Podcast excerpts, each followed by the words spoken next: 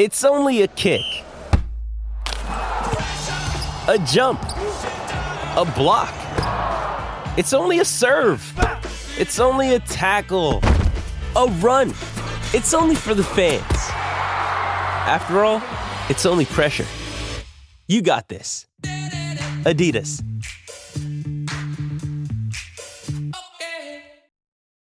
You ready? Showtime.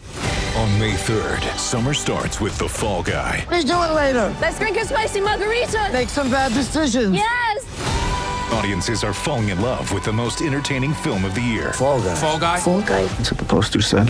See Ryan Gosling and Emily Blunt in the movie critics say exists to make you happy. Trying to make it out? Nope. Because I don't either. It's not what I'm into right now. What are you into? Talking. Yeah. The Fall Guy. Only in theaters May third. Rated P G thirteen. Get ready for the greatest roast of all time. The Roast of Tom Brady.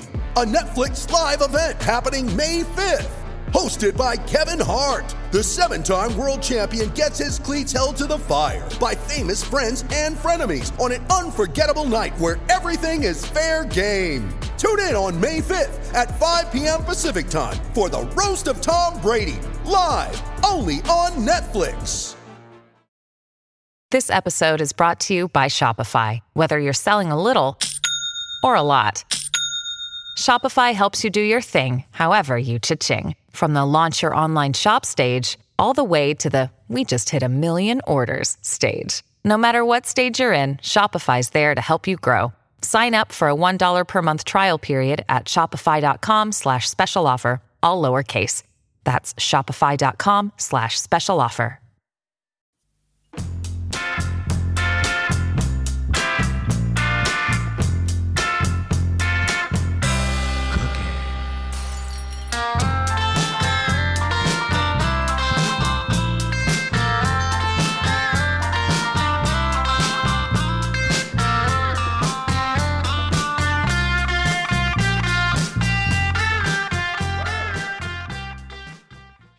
Hey, everybody. It is Weird Islanders, the podcast, back again after a uh, short and uh, unwanted and unexpected hiatus. Won't say anything more than that. You all know what I'm talking about, but we're here to talk about some other uh, older Islanders. And joining me once again uh, via Zencaster is my friend Michael Leboff. Mike, what's going on? Uh, not not too much. Uh, this is this is going to be a banger. Yeah, um, it's a couple of your favorites in this one. Yeah, so I know don't excited. don't know don't know how. Uh, you know what the what the time limit is here, but it could be another. You know, we just did what an hour, hour and whatever on Islander Anxiety, and this one could be, uh, you know, yeah, four or five hours. It's it, it, it's going to be a college lecture style, yeah. you know, course. It's one of those like three hour courses. Yeah, this is going to be the Great Courses Plus on Weird yes. Islanders. Yeah, and uh, and yeah, I'm excited about this too. And uh, we got some great Islanders, but we also have an extra special great guest. He is the co-host uh, of the Through the Island podcast, which I recommend everybody listen to.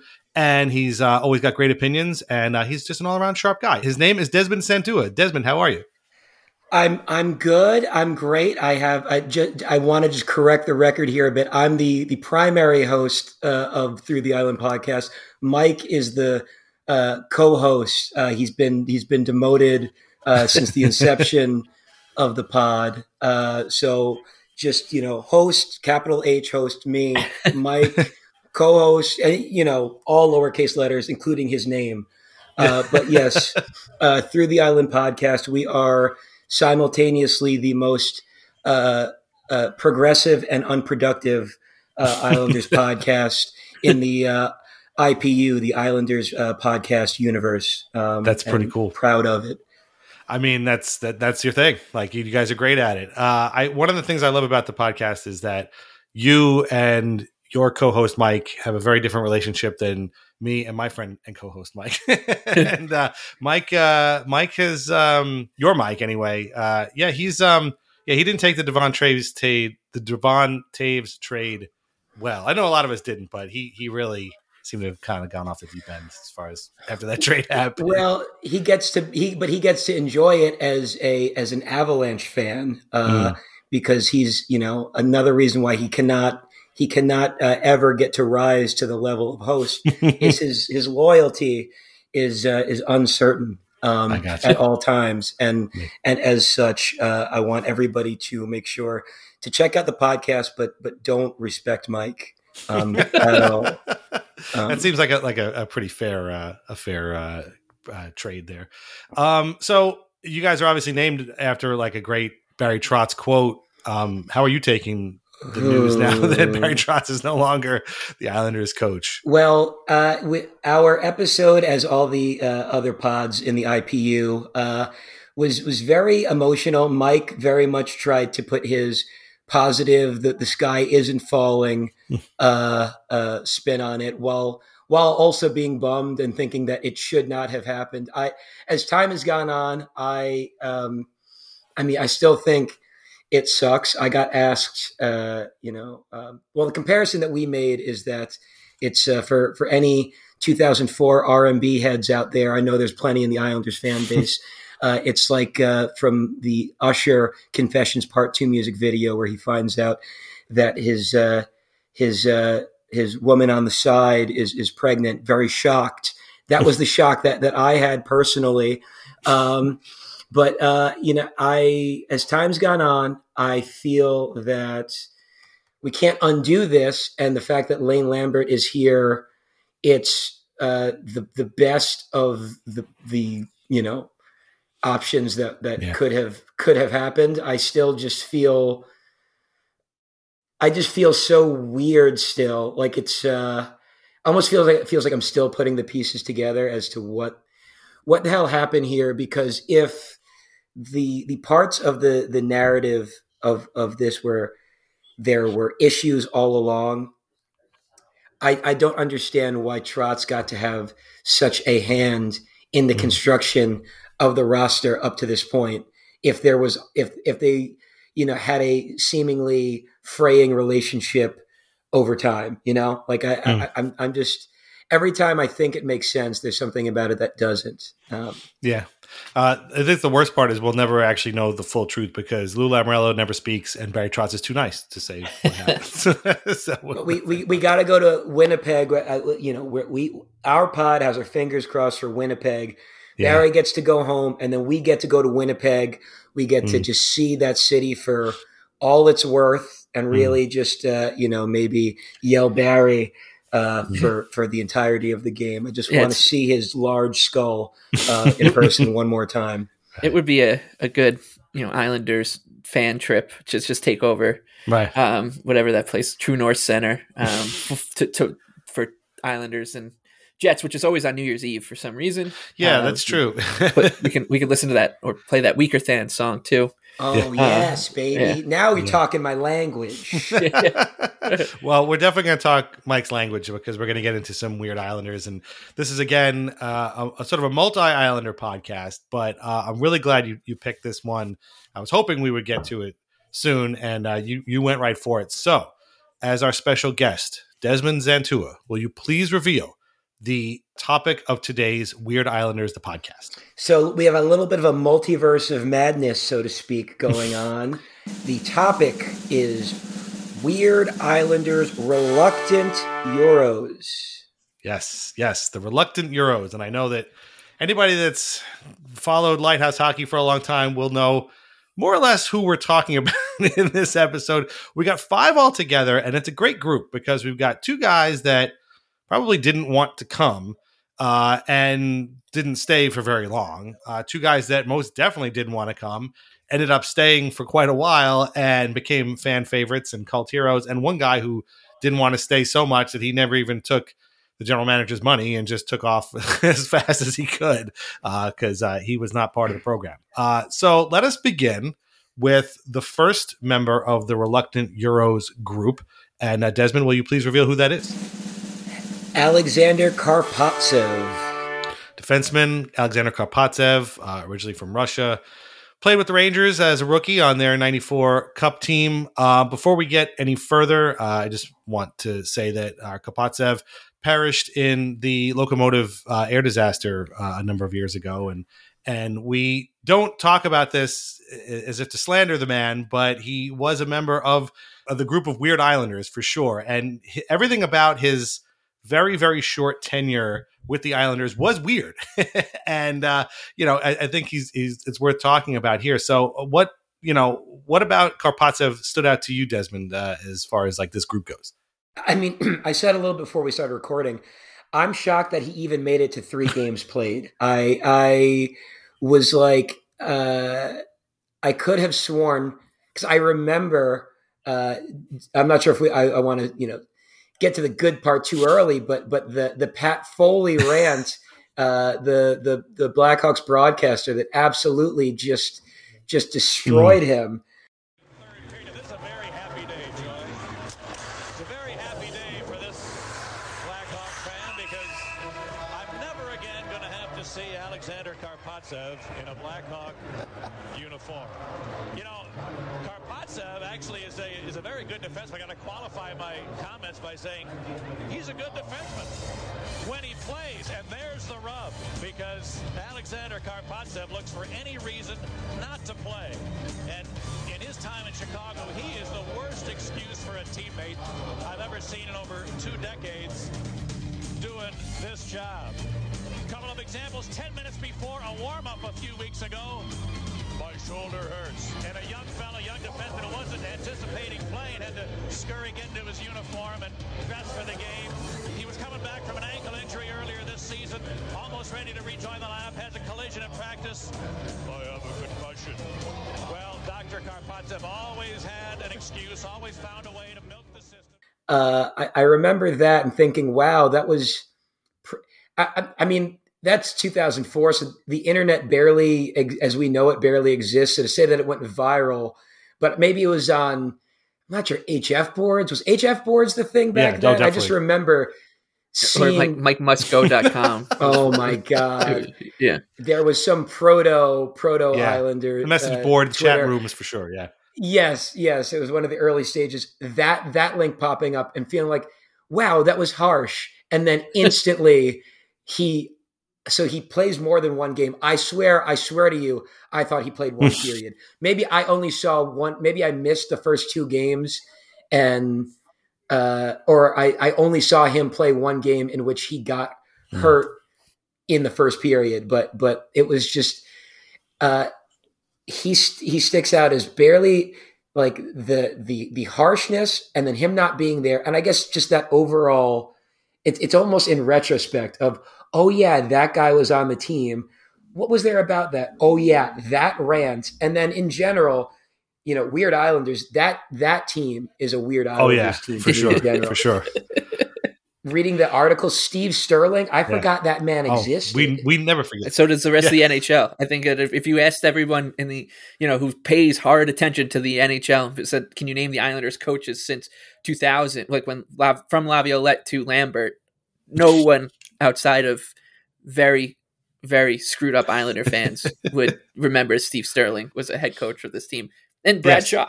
who who's still in the oh, league. Oh yeah. Still, he's, he's, he's still uh he's still I think he's he's like a head coaching candidate. He's on the yeah. short list that, that you read for all these vacancies. Uh, this I had year, a coworker at the A P that was really upset that Shaw didn't get the job.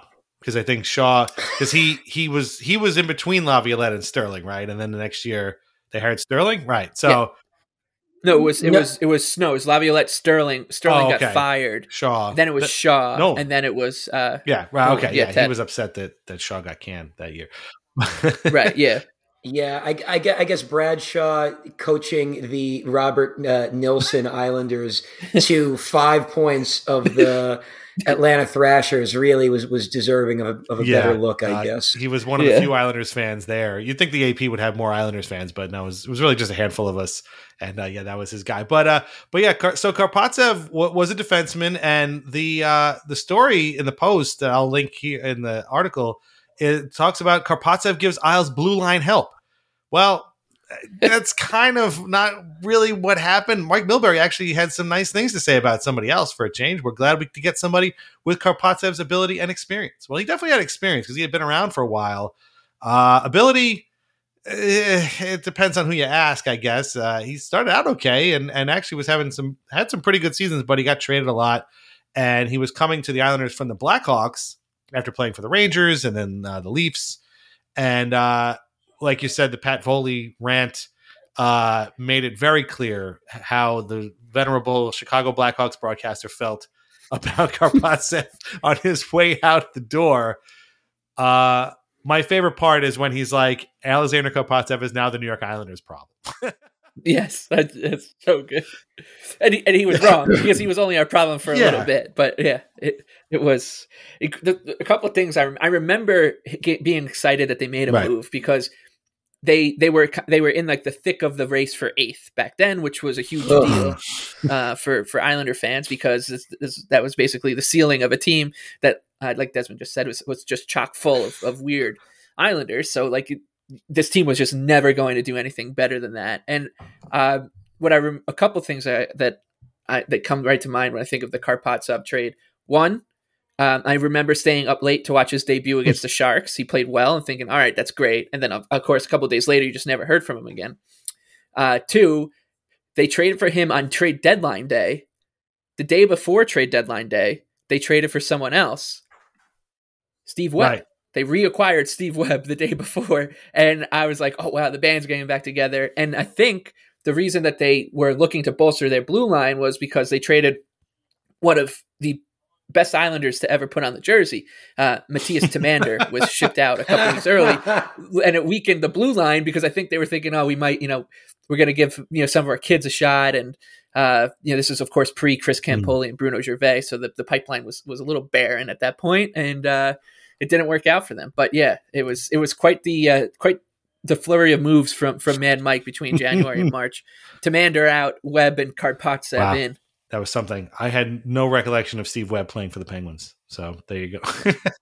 I mean, it's it's so weird that he and Matt Martin. You you think of Matt Martin as the Steve mm. Webb of this generation, and they both did th- these kind of funny stints away. And then got re- we traded for them to come back. We're like, we missed this yeah. guy too much. Uh, we got to get them, get him back. Uh, but yeah, yeah. Webb Webb was a Penguin for uh, I don't, I don't, God, who knows how many games he Crazy. played for them. But um, yeah, then he was he uh, yeah, it, as he should have. Uh, so yeah, Karpatsev's final line as an Islander: three games played, zero goals, one assist. That's it. That's his mark on the Islanders. That's the exact least amount you could possibly do is get one assist. It, as forgettable as that, like that era of Islanders are, like, like it, it's look, looking at the the the uh, Post article that you had here about the about the the trade. There's Justin Papineau yeah. is a oh, yeah. name in here. Uh, Who who who did they acquire uh, Steve Webb uh, in exchange for? Al- Alain Nazardine, yeah, former yep. De- now Devils head assistant coach or whatever. we got we got we got Eric yeah. Goddard. Uh, the the last uh, the last uh, graph of, of the article. Those Islanders in jeopardy of seeing their ice time slashed to make room for Yashin are fringe players such as Justin Papineau and Eric Goddard. Neither was expected to play last night. And it's just like, geez. What, but neither of them were defensemen mm. either, which is yeah. great. Well, like, yeah. Like, I mean, th- this article also mentions Cliff Ronning. Yeah. Like, it's awful. Like, it, it just jogs like a lot of uh, weird, like the, the Karpatsev trade. It's just throwing shit at the mm. wall. Like it, all of all of this player movement was just like uh, Sterling said yesterday morning that Yashin would center a line with Mariusz Trzaskowski and thirty-eight-year-old Cliff Ronning, and it was like, hey, Ronning, Ronning was great yeah. that season. He was the age of no coin, a- the age of no coin celebration against the, uh, the the Canucks, where they get like a power play in overtime, four on three, and he just like tees up a O'Coin one timer to win it, and just jumps into his arms, and it just looks like yep. a father and son just yeah. celebrating. Like he hit the home run or something at the Little League game. Yeah. But, I mean, that team that team was hilarious because it, it was like it was supposed to be like the Ronnings, the O'Coins, and um, you could throw like Janssen and and, and so, some other like kind of quote unquote, you know, veteran guys in there. They were supposed to just be keeping the seat warm for, you know, Papineau right. and Mapletoft. Tommy Petnin was up and coming. Oh my like, God, Tommy like Petnin, these, like, Jesus. Uh, But th- that's what the that, that's what their the point was. Like this was like this was like the team to like we're not rebuilding. They're gonna get us into the playoffs. These young guys are gonna get the experience they need, and, and then the next season, yeah, next season will be all about Bergenheim, Mapletoft, Papineau, uh, you know, DiPietro. Obviously, like the, the core is the core is, is coming together nicely here. Um, Yeah, man, core. Brutal. But you know what? Brutal. It was the lock, the, I bet it was the lockout, and and if the lockout yeah. didn't happen, you know, Justin Mapletoft, his his would've number would definitely be right. in, in the rafters, definitely. Right? Yeah, what could have been? Right. What could have been? Slowed down all that momentum. Him, you know, they they would have had a, a kitschy mm. line name for him, Matthias Winehandle, and, and Cliff yeah. Ronning, like Dad and Sons line or something. So Karpatsev's time with the Islanders, and in fact, the Islanders' time in the playoffs did not last particularly long. He didn't play any playoff games with them. And he was let to walk as a free agent, and he signed with the Panthers. And a couple of games into that season, uh, G M Mike Keenan loaned him to a team in Russia where I guess he really felt like playing. So that stint also didn't, if there's ever a, a weird Panthers podcast, they're probably definitely going to do an episode on him.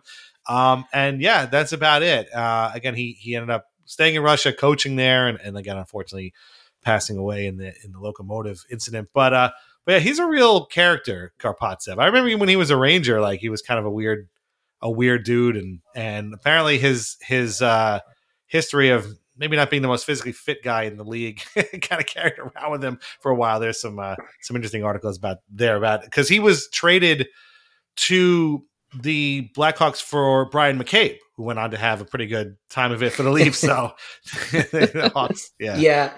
That that another quote from that Pat Foley rant was uh, he, he references the mm. trade, and it says one of the worst deals in Black Hawk Black Hawk history. He came to Chicago, of course, in exchange for Brian McCabe, who has gone on to become an all-star in Toronto. But even before that, Brian McCabe was a guy who cared and who tried. The Toronto players, when that trade was made, said we can't believe we got Brian McCabe for Dean Martin.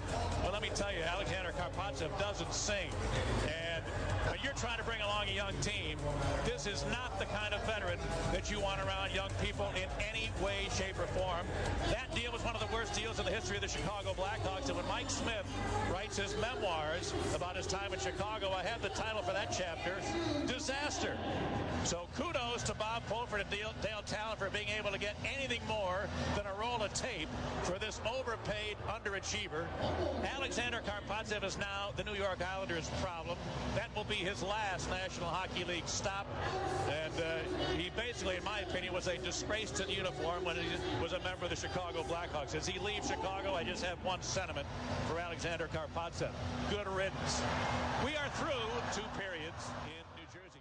You don't like this no. guy. That much is clear. It's pretty clear. Uh, but yeah, so so there you go. So he's definitely, uh, you know, he was definitely most probably didn't want to come to the Islanders, and uh, when he got here, he he didn't want to be here that long, so he wasn't. Uh, next up on the reluctant Euro list uh, is who, Desmond? Richard Zednick. Uh, forward, Richard Zednick, Slovakian, uh, had a really good N H L career, uh, and also a stop with the Islanders. uh, he played slightly more games than. Uh, than Karpatsev did, ten, in fact, in the regular season, had yeah, tripled, tripled them, them. Uh, including five in the playoffs. Iron Man. Yeah, Iron Man. Iron here. Man. Iron Man, Richard uh, Zednick. Had one goal, two assists, from three points in the regular season, and then zeros across the board in the playoffs. Um, but no, he was a good player, but my, my favorite part about this trade is he, he was acquired for a second-round pick, first of all, which is like, what I mean, okay, come on. The guy they picked is somebody named Theo Ruth, so I guess... The Theo Ruth? Yes, the, Theo the very Ruth. Same. Uh, this was in February of two thousand seven, so we moved from Mike Milbury to Garth Snow now. Uh, so that one didn't end up burning Snow, but my favorite thing is, and again, I'm going to link the article there, the article at the Islanders site says, Richard Zednick is an Islander, with an exclamation point. And I was like, really? That's where that's the guy who gets the exclamation point? Richard Zednick? And basically like the prototypical sort of middle six forward. Uh, I guess at that time it seemed like a good idea, but uh, uh, you know, what, what about Zednick stands out from that time? I, so do you, do you know the time the, I just remember thinking like just in general that season, especially at that point, like they were trending upwards. That, that hmm. year forever exists as a weird year because it's like they, you know, they get, um, mocked for the DiPietro contract that after like a soft, like maybe first couple weeks of the season, he really kicks it into gear. And then the team, uh, after Ted Nolan jumbles the lines, like does pretty well for itself. And, uh, they, I remember they got I think Marc-Andre Bergeron, they got yep. bef- before Zednick. hmm. and and then thinking like, oh wow, cool, like uh, uh, I I know this guy, Richard. right? Like, yeah, I've, exactly. I've heard, I've heard of this. I've player. heard of him. Yeah. after you know, after the, the that oh five oh six year where like we're replacing Kenny Janssen with uh, with Brad Lukowich, I'm like, hmm, it's nice to to get uh, what seems like a, a new player that I know, um, but. If I recall correctly, he got hurt. Uh, he got injured a bit, like uh, maybe either before the trade or after the trade. I, I could have swore he wasn't like in the uh, daily lineup, and I could have swore it might have been for injury's sake. I remember, maybe. I remember it being the Islanders. So they traded for him. Mm-hmm. Um, of course, like this was in the middle. Like Snow made so many trades that year. Uh, yeah. yeah, Randy Robitaille was back, of course. um, oh my God. Ryan, oh my like, God. Obviously Ryan Smith, you know, there's the, the Mike, Mike York and Alexei Zednick trade for, for Freddie Meyer. So like he was wheeling and dealing this year and Zednick was just like a piece of it, but they traded for him and then they started to struggle a little bit. Like, and they were, and they fell out of the playoff picture and they had to go on that, obviously that miraculous run. And I just remember him kind of being like, yeah, I'm kind of done. I'm going to go home, go, go home to Slovakia. And then, comes home, the Islanders make the playoffs and look who's back. And it's like, oh no, you know what? I'm actually, I'm kind of into this now. Is Richard yeah. Zednick. He played all five games, I think, against yes. the, the Sabres in that series. They're, he was not a part of the, the Dublowitz run at all. He wasn't, I don't think he played in any of those games, but he did play in, in, in the playoffs wow. because he, he was like, I'm out. I'm like, I'm, you know, I don't, I, I don't feel like playing here. And maybe that's just P T S D from Karpatsev. Hmm. You know, but I think that is actually what happened is that like, he was like, nah, I'm, um, I'm kind of peacing out. I'm, I'm absolutely amazed that you remember that because I have no recollection of this whatsoever. I worked for the Associated Press at the time. Like I was in the sports department. I should know all this. I had no idea that this was going on. That's crazy. Yeah. But- I mean, I, I just Googled Richard Zednick returns to Islanders. And oh. there's a, there's a hockey news article, New York Islanders forward, Richard Zednick returns for playoff opener. Yeah, and the other funny thing too about that that trade of getting him was that you know he came from Washington, and I think most people probably remember him as a Washington Capitol. But he had actually they had actually traded him to Montreal earlier. he he played a bunch of years for Washington. They traded him to Montreal. He signed. He went back to uh, Washington, I think, as a free agent, and then the Caps traded him to the Islanders. And then he too, like Karpatsev, would play a bunch of games for the Panthers. He, he stuck around for two seasons, but he had a horrific skate cut. Uh, I'll include the video, Oof. but it was pretty bad. I, I viewer discretion is advised. Let me tell you, it was it was pretty horrible. But he turned out okay, and he ended up playing the next season. But I, I don't think his his fifteen total games as an Islander is going to stand out in the career of Richard Zednick. Uh, you know, middle six forward. I, a couple other things I remember him for. Um, he had he had like a good look. He had a very yeah. th- that era. Look, um, you know, the kind of baggy jersey, mm. almost like almost like Alexei Yashin a little bit. I like was going to say had, he and Smith could be like brothers on the ice. Like right. Same hair, same jersey. Exactly. the, the the the skates were. Uh, I think he had these like kind of Randy Robitaille style uh, mm. silver silver skates that I remember, and I was like, this guy's pretty cool. Like, mm. and he had and he had the um, you know, it was it was all the rage back then. If you if you Google like image him. His jersey was like tucked into his oh yeah his um elbow pad or whatever. So like it, it was he he had Zednick had a had a look. Um, we just didn't get to see it all that much. he was a he was a handsome guy, if I remember correctly. Yeah. Uh, he he kind of had a little bit of the again of, of the time, just like his jersey. Didn't he also have like a little bit of that like mid two thousands like.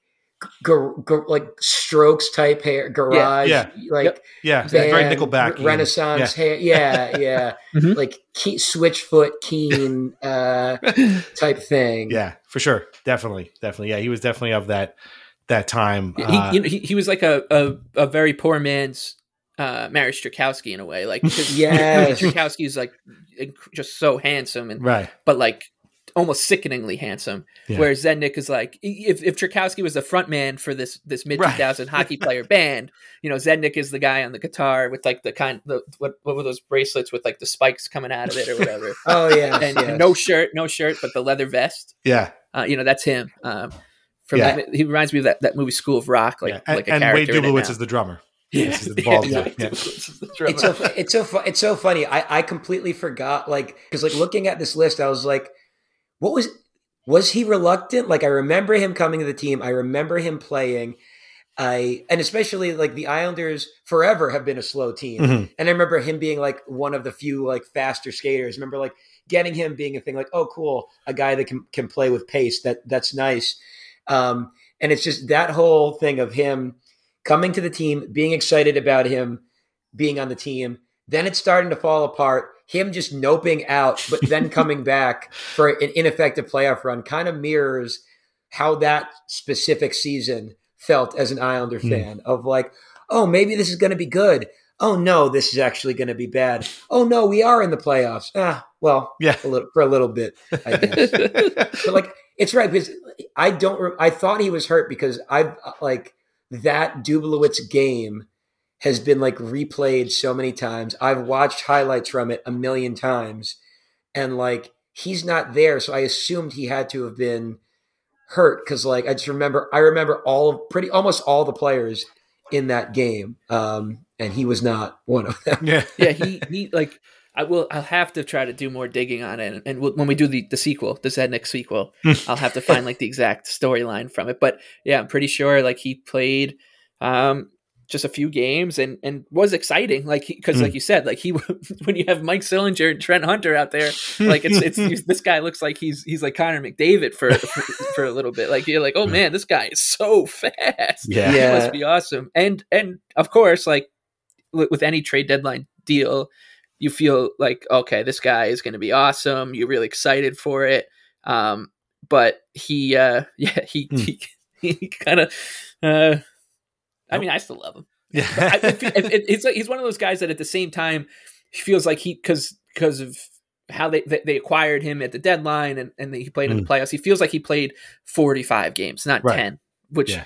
which says a lot, you know, that that's, that's a, that's a very big compliment to you, Richard. Yeah, there you go. Uh, and he had a, a long career after going back to Slovakia, played uh, for uh, a bunch of teams and uh, in the uh, World Championships. So there you go. Yeah. Uh, and, and yeah. Unfortunately, like now, like it's the part of the reason it's hard to like dig up the, uh, you know, his, his like news on him from, from two, the two thousands, uh, you, you know, because it's it shouldn't be that hard to look up Richard Zednick mm. news uh, is because every time you Google his name, it's all about the injury he had, yeah, uh, which right. you know, it's like yeah, it's like all right, I, I, I can I just skip a couple pages here to yeah.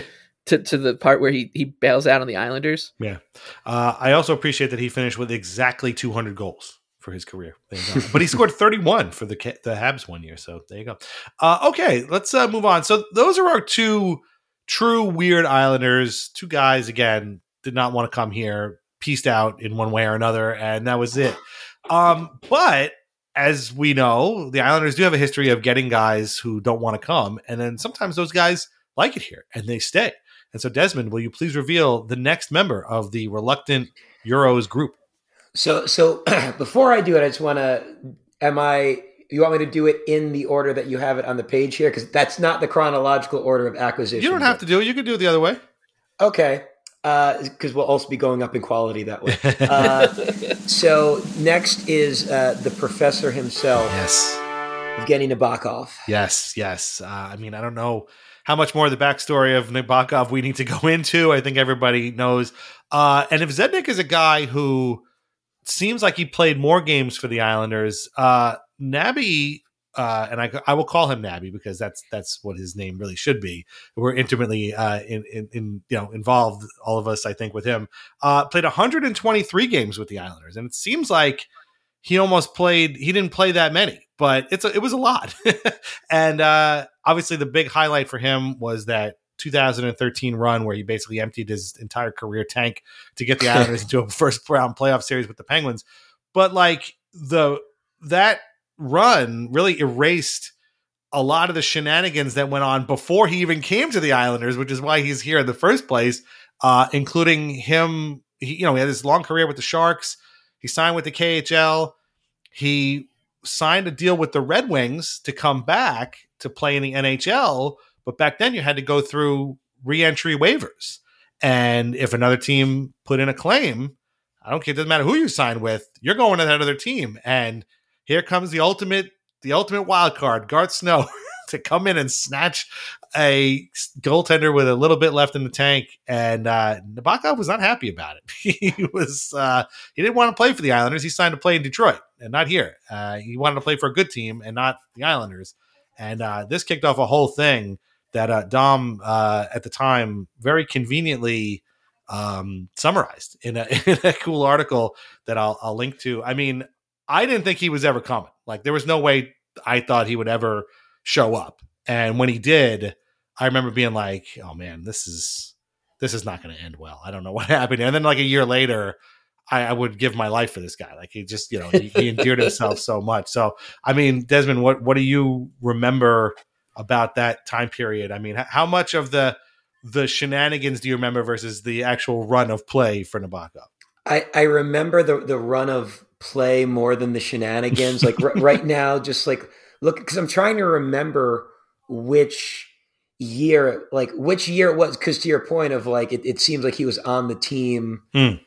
longer, but like, so I, I see that the the waiver claim was in twenty eleven, mm-hmm. which is mm. like uh, one of, one of many cursed uh, seasons. That was the, uh, I believe that was the uh, Matt Molson separates Mark Streit's shoulder in the in yep. the preseason yeah. exhibition right. game. The one hit that guy ever threw in his in his Islander career, um, and like tanks what you thought was going to be like a Mark Streit, uh, James Wisniewski power play, mm. uh, like shooting gallery.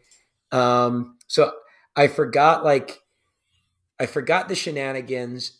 Never, never thought he was going to join the team, yeah. like ever. Did he not join the team until the twenty eleven twelve season? Um. Yeah, because that was the – well, right. they had the lockout, right? Or no, no, yeah. that Well, they had the half-season lockout, basically. No, no, he did. No, he no, did no. play, yeah. No, he, he – I think what – yeah, I think you're right. Like, so what happened was he didn't end up playing for them that season, but basically the Islanders and him came to an agreement, I think, because they, they could toll his contract. I remember right. hearing the term toll, yes. toll, toll, toll a contract for the first time in my life. And they were like, well, okay, if he doesn't play for us now, we'll just toll his contract for twenty eleven twelve. So he had no – choice if he wanted to play in the N H L, like mm. he had to play for the Islanders. Uh, so Ooh. he signed that extension, played for them in twenty eleven twelve, was their number one goalie, I think, for, for most of that season, was was pretty good. And I, and I remember, I like you said, like that season had some had some promise to it until the the cursed preseason.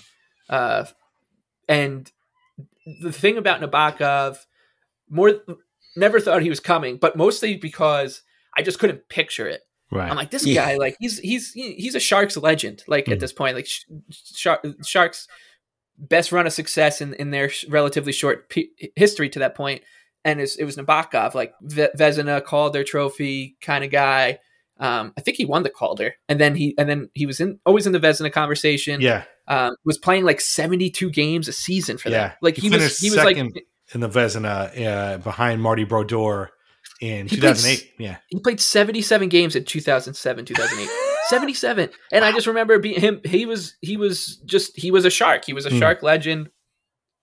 Um, and didn't, because he was a shark, like I just knew him as he's Evgeni Nabokov, goaltender for the Sharks.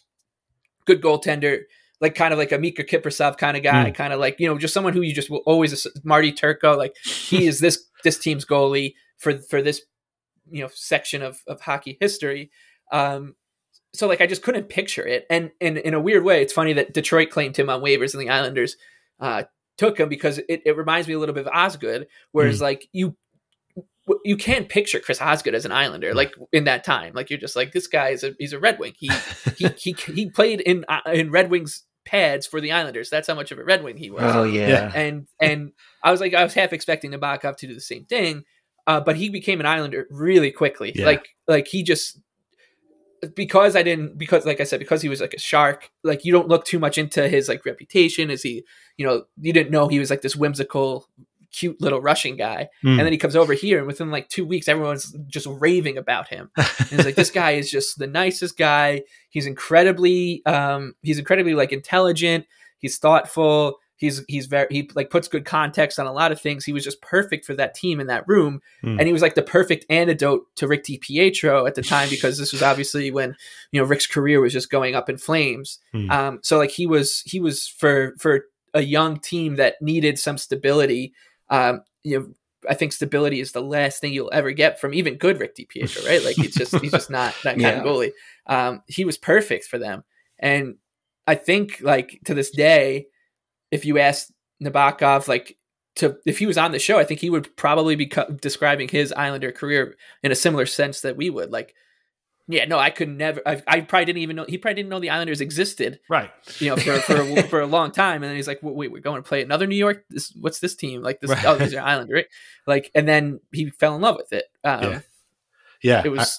I, I love him. I just love the guy. He, I think uh, the thing that uh, endeared him the most uh, was his interactions with Stan Fischler, of course, uh, post game. They had a real fun, you know, relationship with the two of them, and then, but then also like he really ingratiated himself in the locker room. And I remember him after he left the Islanders and signed with Tampa Bay for a very short stint. He he said that the Islanders locker room was like the tightest he'd ever seen. These guys are like brothers, he said, and, and I guess he was definitely a big part of that. Yeah, I was I was interning with Stan for that mm. shortened season, twenty thirteen. Oh, so I, I was, yeah. my job, my, my task, my task for him every, after every game was, you know, once the game was coming to an end, to go downstairs and sit next to Nabokov just to make sure Stan could basically keep his seat warm. So Stan could be the That's first great. one to ask him a question. So I'd go down there and I'd sit like in the Islanders locker room at the Coliseum, which is, inc- it was, it was like a yeah. Long Island living room. You, you, you almost expected everyone to have like plastic plates eating yeah. Penny Alavaca off of it, off of like these plates. Right. Because it was, so, it was so cramped and, and everyone's just like sitting, and you got like the six, six media members, uh, you know, the one, one Islander beat writer, Stan, me, and then three people from out of town. Uh, it would, I would sit next to him. And he just like kind of just like, you know, shoot the shit. And, and he would always say, what song does mm. he have for me today? Because Stan would sit next to him and say, do you know what today's song was? And he's like, I don't know. And, and I remember the one when they clinched the playoffs that season was Happy Days Are Here Again. and, and and so he looks at Stan. He's like, oh, but I'm sure you're going to tell me. And he goes, Happy Days Are Here Again. Do you want me to sing it to you? And he goes, after, or something like that. It was great. You, you, their dynamic was so great. Like it, it, it reminds me of one of my favorite dynamics, like in maybe all of like comedy in my lifetime, which is it, it had a bit of a Conan O'Brien, Max Weinberg uh, to it, with the, the O G Conan O'Brien yeah. show where, where the bit was that they had, they, they did not have chemistry, or they, they did not like know what the other person's mm. vibe was at all. And and there was like such a, it started there, and then they, they eventually like seemingly just built a genuine rapport with each other. And it was just, yeah. uh, oh man, it, it was so fun. It, it was also like, it was nice. You know, you said stabilizing before. Like, I think like his stats for the Islanders were, were nothing to, mm. to write home about, but they, they were good enough. And in a way like, uh, they just needed good enough. They didn't right. need another another season of Rick DiPietro, Marty Biron, Dwayne Rollison, Nathan Lawson, uh, you know, Jan Denny, uh, like mm. rotation, uh, Mika, uh, Mikko Koskinen, uh, uh, Anders Nilsson. Like yeah. we, we didn't need to to keep rotating through. We needed stability, and and uh, it was nice to have like. That that veteran presence, a good enough, uh, a good enough pro goalie that could be in the locker room for Tavares to help Streit uh, with like kind of being a a uh, a vet that isn't Zenon Kanafka, uh, you know, like to have some measure of of of like dignifiable clout in the in the locker room. Um, And, and, uh, he, he got them there. And I mean, like, you know, he, he played, uh, cause let, let me look at that stat line again. Cause I feel like he, he played almost the entire yes. lockout. Yeah. Year. Basically. Like, yeah. Yeah. Because that's what right. kind of did them in was he, he, like Dan said, he, he emptied the tank, and people always focus on how poor he played against that, the Penguins in that series, but it was because he, yeah. I think they played forty-eight yeah. games that year. So, and forty, I, and I want to say he probably played thirty-five to forty of them. forty-one, forty-one Jesus. Games played. And all of those are, all of yeah. those are starts yeah. too. And and that's all. That's all because the backup was once upon the once and, and never uh, goalie of the future, uh, uh, Kevin Poulin, who mm-hmm. uh, could not hold on to his shtick or make the first save of a game. Yeah, like Nabokov was spectacular for a lot of those games. And I, was it that year where they won in Philly for the first time in like yep. forty years or something like that? And he. I think that's what was, started their run. I'm, I'm pretty like if yeah. I'm remembering correctly. It a, yeah, it was like, and he saved. It was like a one nothing win, shots. And Josh Bailey, I remember, had yeah. the one goal, and it was like that's how this streak came to an end. Our friend, that's friend right. of the pod, right. Josh what a, Bailey. What a combo, Nabokov and Bailey. Uh, and and I think that was the season too when o- Bailey and Oposo yeah. kind of clicked. Like there was just this moment. I think it was a game against the Maple Leafs where like they just looked amazing on a yeah. shift. And I'm like, holy hell! Like well, these guys Oposo are here. Turned that whole and, series around by punching Matt Niskanen in the face several mm-hmm. times. So I'll never forget that. Oh, right? Yeah. So good. Right. Yeah, I was there. I was in Pittsburgh for that. I was, um, and I do have one more quick, quick Nabokov anecdote uh, from Stan, which was the Islanders were playing the Tampa Bay Lightning, mm-hmm. um, and it was one of my first games working, and I was trying to like get the ropes and. I was just kind of hanging out in like that box office lobby, and I just see this really tall Swedish guy, and I'm like, mm. "Oh, that's Anders Lindback." So he's like looking around. I'm like, "Hey, man, you, you need help?" He's like, "Yeah, where are the locker rooms at this place?" So I was like, "Oh, I'll show you. I'll walk you to the visitors' locker room." And we we're just talking. He's like, asking me what I do, whatever. And he's like, "Do you know who's in goal for the Islanders?" And I said, "It's Evgeni Nabokov." He goes, "I love that guy. Like, I just love the way he plays. He's like, he, he's never mm. out of a play. He's he's like, oh, he's even when you think he's out of a play, he finds a way to get back into it, like to make the save."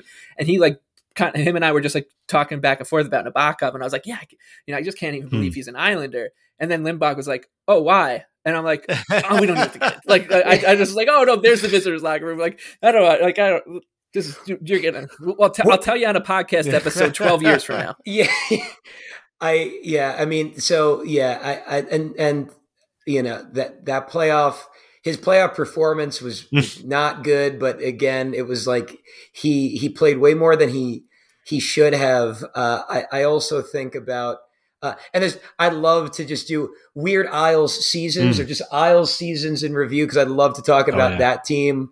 Uh, but. Uh, The I remember like after that playoff, you know, series, everyone's like, "All right, we're glad we made the playoffs." Like Tavares mm-hmm. looked awesome. Uh, that was where like that was Oposo kind of coming into his own, Bailey coming into his own.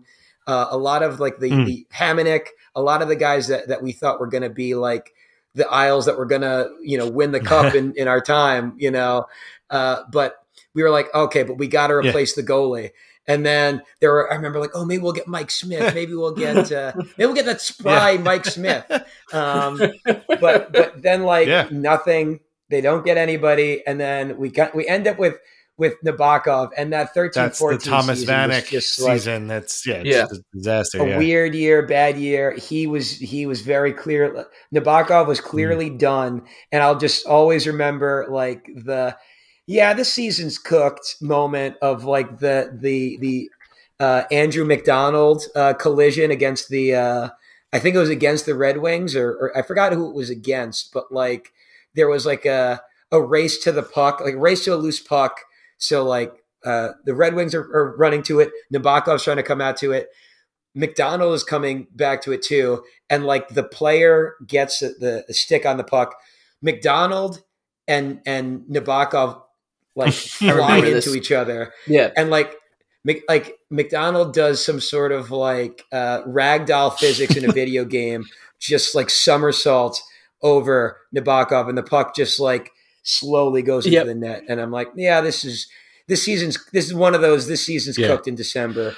Tough feelings. Yeah, I, yeah, I, re- I remember For- that really well, and I and, and I'm pretty sure a couple weeks. Left in left in that season was when he Nabokov was doing his they, you know the Islanders were doing warm ups, and there's like a very you know Islander viral famous clip of him when he's uh, he's he mm. stepped on a puck and he fell yeah. face flat and he started doing a snow angel like as he was sliding uh, while the rest of the team kept warming up around him. I remember that. Uh, from For more on that season, uh, check out Weird Islanders podcast on Thomas Vanek, starring uh, guest Jenny Berman. That was a really good one. And uh, you can relive every moment of that torturous season once again.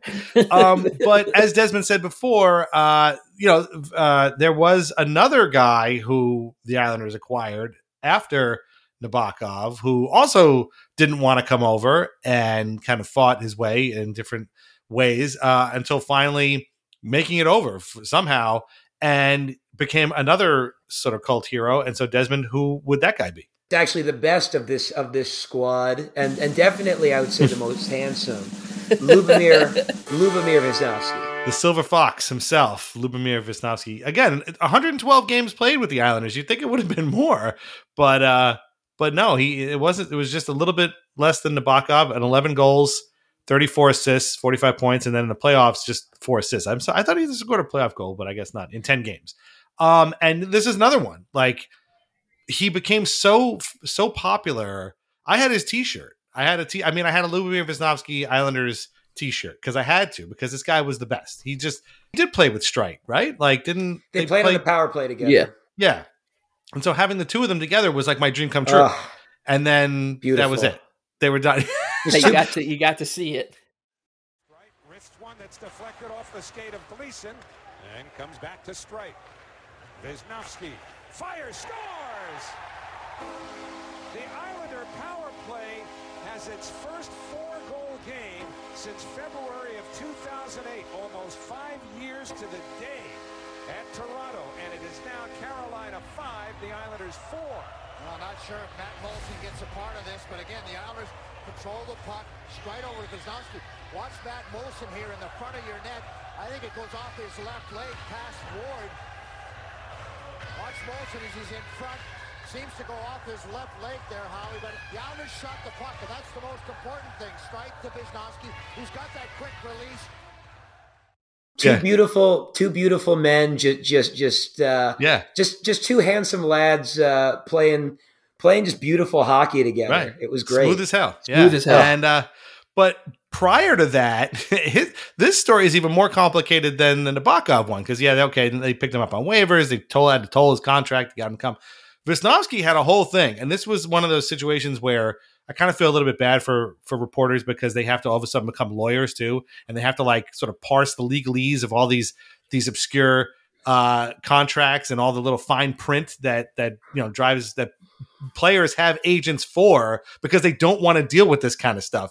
And Višňovský had been traded from the Oilers to the Ducks, even though he had a no trade clause. And then somehow his no trade clause hadn't kicked in, I guess. And so the Ducks traded him to the Islanders, but he was like, no, I have a no trade clause. And it was a whole big thing. And again, like, and then he went back to Slovakia uh, because his son was ill. And that was a twist that nobody really saw coming. Uh, he needed surgery, I guess, or something. And, and we were like, well, he's, he's never going to come. I mean, at first it was like, what the hell's wrong with this guy? And then it was like, oh, okay. Well, in that case, I mean, maybe he does, he'd rather better off staying there, but then all of a sudden he just shows up and it's like, what the hell? How did he get here? And again, like we joke about not end up getting Nabokov, not knowing who the Islanders were playing for the Sharks all the, those years. I got to admit, I had no idea how good this guy was mm. when he played for uh, the Kings, Oilers, and Ducks all those years. And when he showed up, immediately I was like, I love this guy. This guy's great. I, I want this guy on my team forever now. He, and he was he had the similar des- disposition to Nabokov too, which was yes. just like, yes. you know, it's, it's that year once again, like was in the locker room and, and he, he was just hilarious in the locker room. Mm. Not joking wise, just like watching him like do he, he had like very funny quirks to him. Like I, yeah. I remember there was just this gigantic bucket of double bubble bu- bubble gum in the locker room, and every game I would go into it, it would just always be by Višňovský's stall. And then after the game, he would just like be picking through it, like as if he was trying to find like the right piece of bubble gum or something. And I was just, I love this guy, but yeah. one my I, we got to start this from my favorite part of the saga is so yeah, the Islanders. You know, they trade for him at the draft. Then it was the lockout. Yes. So right. everyone forgets about hockey for a long time. And then um, they they were like, okay, like this guy's got to come to camp in January when the camp started. Like we need we need him to report or else we're going to suspend him, whatever. And the K H L said like, oh yeah, this was also during like those frosty times between the K H L and N H L where it's like they had those like agreements where it's like you. you can't sign any of our players, we can't sign your players unless it's agreed to. But they they made sure that each league didn't ever break the rule because they didn't want to start, you know, a Cold War again, like like we saw when Malkin tried to come over. um, and so the K H L suspended him. And then there's a picture, and it's still on Twitter. If you if you just Twitter search Wisniewski bus, um, where the Islanders are like, yeah, no, he's coming to camp. He'll be here for, for camp. That's our expectation. And then some some like Slovakian reporters like, oh no, he's on the team bus for for uh, H C Slaven Bratislava. And then he put a picture, and there's Wisniewski on the bus in the middle of the aisle, like talking to one of his teammates. and uh, and so like everyone's like, what the hell? Like, are you sure? Because uh, he's supposed to be coming. Um, and mm. eventually, you know, he did, um, he had to, he had to sort the thing out, uh, with his son, um, and, and came over and like, like Nabokov, he just, he, the difference between him and Nabokov is Wisniewski, I think his first game was against the Sabres. And from the second he stepped on the ice, he, he like immediately became one of the Islanders' best players. Like that mm. season, he was probably their third best player uh, behind yeah. Tavares and uh, Oposo. Like he was incredible that year, um, completely turned their power play around. Incredible puck mover, um, and he stuck around and had a he had two playoff se- seasons with the Islanders, and right. which is incredible. Like for they're very few, they're very which few is people. Rarefied air. Yeah, yes, exactly. Sure. You know, it's funny. I the, the the the draft party announcement of the trade was like uh, a really funny vid- video to revisit.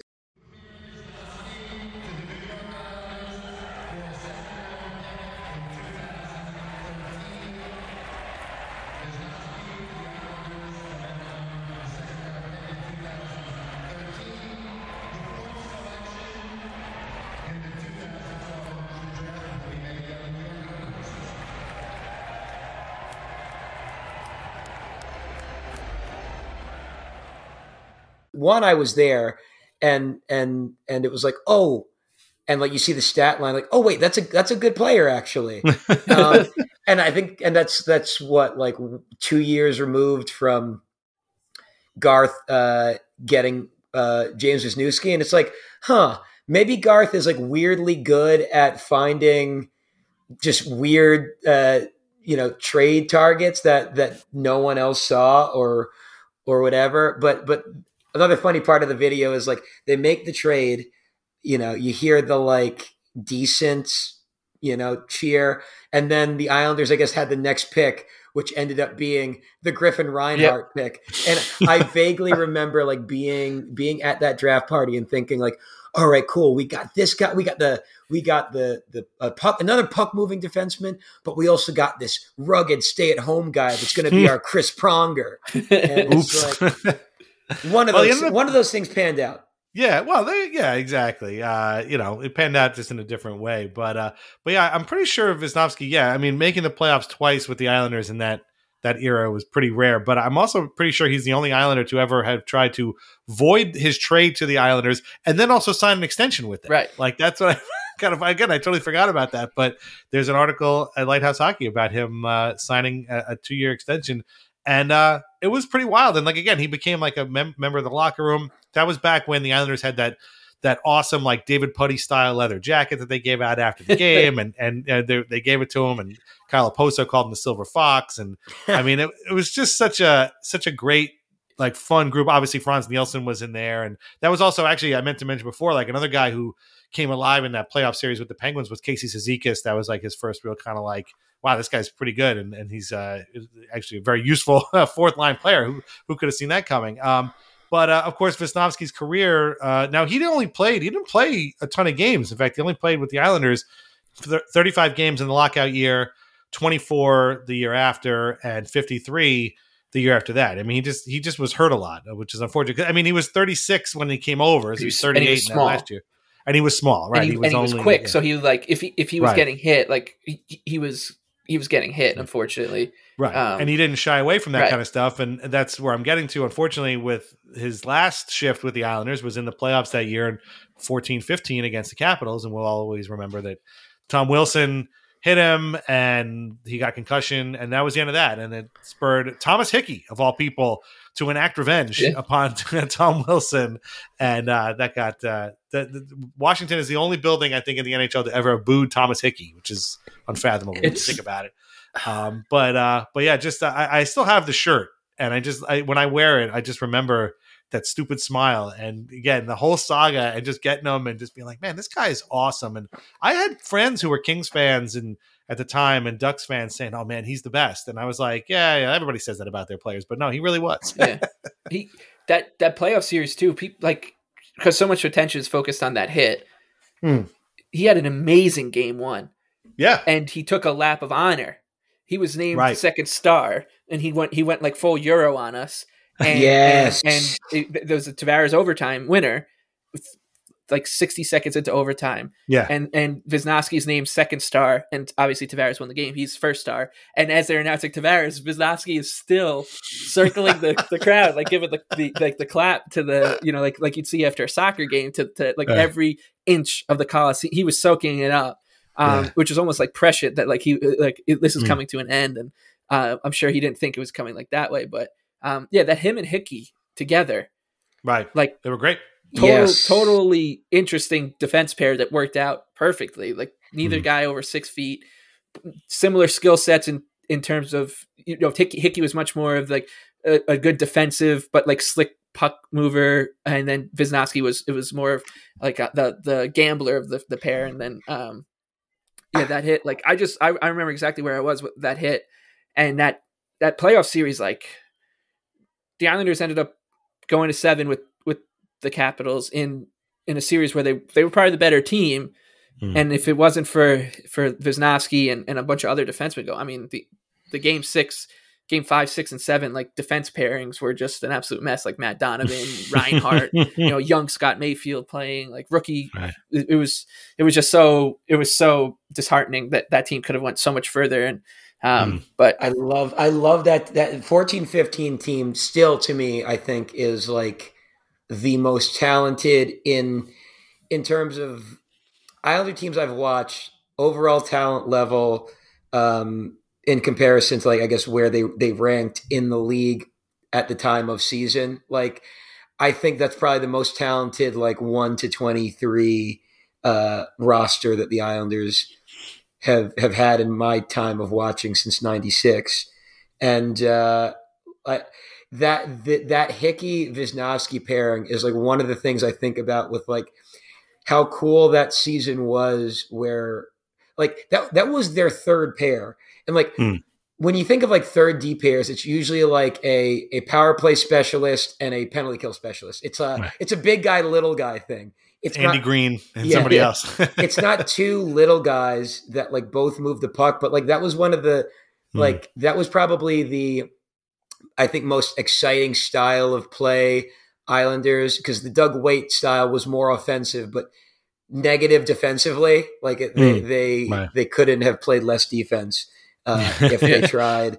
Yeah. Uh, whereas like that was just, I remember the Islanders felt like they were on the, ta- on the attack all that season. Yeah. Constantly like four man rushes, like yeah. D-, D joining the rush, and those two guys just were, were oh, so fun. Definitely, to watch. definitely one of the more fun Islanders teams to yeah. watch over the last they, however many years. They had yeah. they had checking lines, like that was the thing. Like they they just it was almost as if like the tw- they were a precursor to twenty, you know, to Trotz era guys, where it's like. I think by accident Capuano just ended up putting everybody in like the right spot, like because because you had you had a legitimate, you know, scoring line with with. You know, Tavares at, at the forefront. Then you had the the checking line with like Franz and, and pivoting, and then you had the the Sezikis, like Colin McDonald kind of thing going, mm. where the the the that identity line before it was the mm. identity line going, and um, yeah, I mean it, that team. Like I, I, one other thing about that season, I'll, I'll never forget, and it's Wisniewski related. Was you know, it was of course the the first last season at the Coliseum, and I believe they were playing the Blackhawks. Uh, in a game, and they were down. It was late, maybe a minute left, and, and he scored a goal uh, from the point. And it was like I was sitting like right behind the goal that it went in. So so I go in, celebrate, and my seat just disintegrated below me, like completely came apart. Like the, the bottom, like the seat part of the seat just fell to the ground, crashed to the ground. Every like bolts everywhere. It was it was it was nuts. I, and I, I have a picture of it that I, I put on Twitter once. Um, and I and I remember because I I gave. Uh, Katie Baker from Grantland a tour of the Coliseum that year um because I met her through Francesicon, and I told her that story, and um and I was like, you need uh, to talk to this guy. And she's like, who? And I'm like, you got to talk to Ľubomír Višňovský. He's just the coolest guy ever. Like, he won't factor into your story at all, but you got to talk to him. And, uh, and, and I don't know if, I don't know if, if she ever did, but, um, cause she came for an Islander Ranger game. And, uh, I told her a story about, yeah, my seat disintegrating and, and tried to get her to, to maybe, maybe a spin-off feature on, on Lubo. That's funny. That's that was crazy. A great, that was a great game. That's, that was, that was the game. I'm pretty sure actually it was a game winner. And I, cause it was like late in the game and, and that was a game where it was like maybe November. It, it, it, it always takes you a while to warm up to believing that an Islander season is actually going to be good. And it yeah. usually takes a couple wins. And I feel like that, that win was the game. Cause they, they had them like one tied at like one, one uh, for like most of the game. And then you're like, all right, you're waiting. You're kind of waiting. Like, you know, okay. Wh- when, when's the, the Patrick Kane or, or Marian Hossa like uh, end-to-end move going to happen here? But then, then, yeah. then Lubo just like rips one top, top shelf. Uh, yeah, smooth. Oh, he was so smooth, so smooth. Best. Yeah, beautiful blue uh, eyes on him too. Like yes, uh, and uh, and yes, and a great Islander. And and again, uh, you know, it felt like he should have been an Islander for more than just a measly one hundred twelve games, which is more than most most Weird Islanders get, but wasn't enough. I think I sure. think Wisniewski, if if all every Islander fan was in U B S Arena and the Islanders handed out one of those like survey cards and they said, yeah. all right, you have five lines, your favorite Islander, you, you know, least favorite Islander, whatever. And then one of the questions mm. was like the Islander that like you love, that you think you love so much that you think doesn't, maybe other people don't love as much as, as you do. And I think everyone on that line would probably write Ľubomír Višňovský and they'd be Definitely. surprised that like, he was just universe. He was, he was like, like that Frans, he was in that Frans Nielsen kind of circle in the Venn diagram where he was just right. universally beloved uh, on the team, despite only playing what yeah. ninety total games for the, yeah. for the team, uh, which is, you know, but that, those, that's why this, this podcast is this, because like those guys for, for this weird part of the Islanders mm. history, like, that's all we had. Like, like yeah, we had Ľubomír Višňovský's and, right. and, and Mike Sillinger's because, uh, you know, we didn't, we didn't have anybody else because the guys before them were, were not very good. No. Lubo's, Lubo's time in closing should have been longer, but I think we can take, take some solace. I, I crunched the numbers here. We got more than thirty-seven Alex Karpatsev's uh, worth of, of uh, Višňovský. So, that's, you know, take some solace in that. Yeah. Yes. That's definitely that's definitely a good way to look at it. Uh, our last guy uh, to, to close this up, uh, we won't talk about too much because he ain't ever played for the Islanders, but he was, you know, in a lot of ways maybe the most weird Islander ever, uh, and definitely the most the most reluctant of all these heroes. And uh, Desmond, will you finally yeah. reveal our final guy? He was six, he was the the only successfully reluctant Islander of the list, Christian Ehrhoff. Yes, defenseman Christian Ehrhoff was acquired from San Jose, I want to say, um, uh, for a fourth round pick by Garth Snow, because he was, you know, still pretty good, but he was going to be an unrestricted free agent, and we we discovered like the idea of the the window where you can acquire a guy's rights and have time to negotiate and maybe sign him to a contract before he becomes a U F A. Christian Ehrhoff, he didn't want to hear any of that shit. And he just, within about a week and a half, uh, the Islanders had traded him to Buffalo for another fourth-round pick, so it was a big wash uh, all the way around. And uh, he signed a ten-year contract with the Sabres that uh, ended up getting bought out, and it was a huge disaster. So, in a way, the Islanders both – he avoided playing for the Islanders, and the Islanders mm-hmm. avoided paying him for way too long, for way too much money. Uh, but uh, that whole – That whole talk about shenan- that guy's only shenanigans. He's all shenanigans. There's nothing left other than to remember him. But uh, I don't know. That was a huge deal at the time. I felt like that took up a lot of mental c- space in my brain for way too long, and then it just ended immediately. Uh, Desmond, what do you remember about the the saga of Ehrhoff? Well, I, I I remember like I remember them trading for him, and then they're just instantly being doubt that they were he was ever yeah. going to to play with play with the, the the team. And it's like what's funny too is like looking at when this happened. So that this happened, uh, this trade happened in summer twenty eleven. So mm. it's the summer between the uh, Wisniewski deal, which happened around the same time, and the. Um, and the Višňovský deal. Yeah. So so this was Garth's like, you know, one time to go shopping. Right. It's like find, uh, find some defensemen and make a trade for him. I was wrong before. He actually came from Vancouver. Uh, I was wrong. He had played for San Jose before that. But uh, but yeah, that was his time to go shopping because he needed every advantage he could get. And uh, it did not work at all. Um, what What's funny is that a, a couple of years later, he did the same thing with Jaroslav Halak. And by God, he did actually stay. So in a way, he was kind of right, but picked the wrong guy, basically. And there was um, there's there's two things that, that are related here with Dan Boyle and Ehrhoff, because the Islanders had, had tried to do it with Boyle.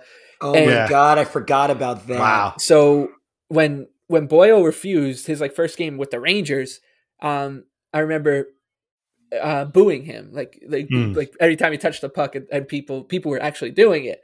And then I remember when Ehrhoff played his first game with the Sabres, or the first game I saw him play with uh, the Sabres against the Islanders, people booed him. Like, I was like, this is amazing that people like, I'm not the only one here that like feels burned. But uh, yeah, I mean, Just, just the type of type of guy that like would have made perfect sense for this for this era, for the Islanders right. to have Christian Ehrhoff. Honestly, Boyle would have too. Like, yeah. um, but you can now make a team of guys who, uh, who the Islanders dodged a bullet with. I mean, Smith in that contract that he signed with the Avalanche, mm. Drury, Gomez, when they were really in on both of those guys, that those contracts didn't really pay off uh, all that much for the Rangers. Ehrhoff for sure. Um, there's got to be a couple other guys where like it's like, oh, thank God um, that that that that never happened. I mean, I can think of one guy who's not in the playoffs right now. Yeah, yeah, exactly. Yeah, let's hope that one. Yeah, you know, we'll we'll, we'll revisit that one in three years. uh, but uh, on the the series finale of Weird Islanders. When we, when oh we do my his. God! But uh, wow, that would be great. Well, just one thing has to just not happen for that to happen. So uh, yeah, basically. But like, yeah, you just you think about like those contracts. I mean, you could you could, uh, of course, we hold these guys in much higher regard. But like you know, like Nielsen and, and Oposo, of course. Um, but uh, yeah, like talk about dodging a bullet. Ehrhoff was really good, and he was a player who I was like, damn, this guy's just way too good to be an Islander. Yeah. Um, for his whole career. I would, you know, he's like the type of guy who'd be like, I wish the Islanders could have someone like Christian Ehrhoff. Uh, and then he's like, no, nah, it's just, he's that, that will never happen. Trust me. I didn't realize he played for so many teams after the Sabres. He went to the Penguins, he went to the Kings, and he, and he played for Chicago. Uh, I had no idea. I thought he, I thought he just took off and, and that was the end. Went back to Germany and that was the end of that, but uh, I guess not. So, uh, but yeah, like, like you said, Desmond, he's the one man to escape the Islanders' clutches and and and successfully just say, nah, nah, I'm not playing for these guys. Everybody else had to play. Even Karpatsev played three games before it was over. Like even even Kirk Muller put in a little bit of time before he was he was launched into the sun. But Ehrhoff was like, I'm putting my foot down. It ain't happening, and you gotta get me out of here. And he ended up playing for the Buffalo. So uh, you know, that's what you get, man. Yeah, you know, it, it it makes you appreciate Višňovský that much more, you know, like right. like it, and it's it's kind of nice of the like I would say ever since that era like of the Islanders, it's like even when things have been not great, they haven't been as horrendous. Whereas like you know, Ehrhoff like not coming to like like Mike said, you know. Oh, this guy's good. He's not going to be on the Islanders. And like that was just like generally how it felt to be like a fan. Like, oh yeah, no, this good player will not will not play. You're going right. to be watching uh, Mark Eaton uh, oh. as your number two defenseman uh, next year, and that's that. Uh, right. Like that. That's uh, um, man, what a right. it, it, it's a nice reminder of of as bad as things can feel now. Uh, wow. Yeah. Wow, was how did we live through that? Yeah, we, we, we haven't had we haven't had a player turn down the Islanders in quite a while right. after they traded for him. So we're, we're we're on a good streak here.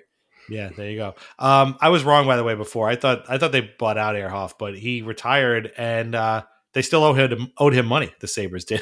So hopefully they're they're done paying that up. Oh no, sorry, he's going to be cashing checks through twenty-seven twenty-eight. Ooh, so uh, nice. There you go. Good for him. Yeah, yeah. So. Why wouldn't he retire, basically? So there you go. Great job, Buffalo. Uh, well, this has been a great run. Uh, Desmond, I'm really glad you picked this one because uh, these guys were all great. And I was I, when, I don't know what made me kind of put that group together, but I'm really glad we did because this was uh, a ton of fun. Uh, so tell everybody where they can find you and your podcast. So we're uh, on uh, Apple Podcasts and Spotify. I'm not sure we're on anywhere else, maybe SoundCloud. uh, but yeah, it's Through the Island. Uh, on, on Twitter, it's at T T Island Podcast. Uh, I uh, have a burner account uh, uh, at Goldmember one eighty-two. Um, I, uh, I I sing in a band called Career Day. You can follow us at, at Career Day N Y. Uh, but yeah, check us out. Uh, we are going to be doing uh, one more podcast to close out the season. Uh, Mike and I are going to be doing uh, exit interviews of each other, uh, each other's performance for the season.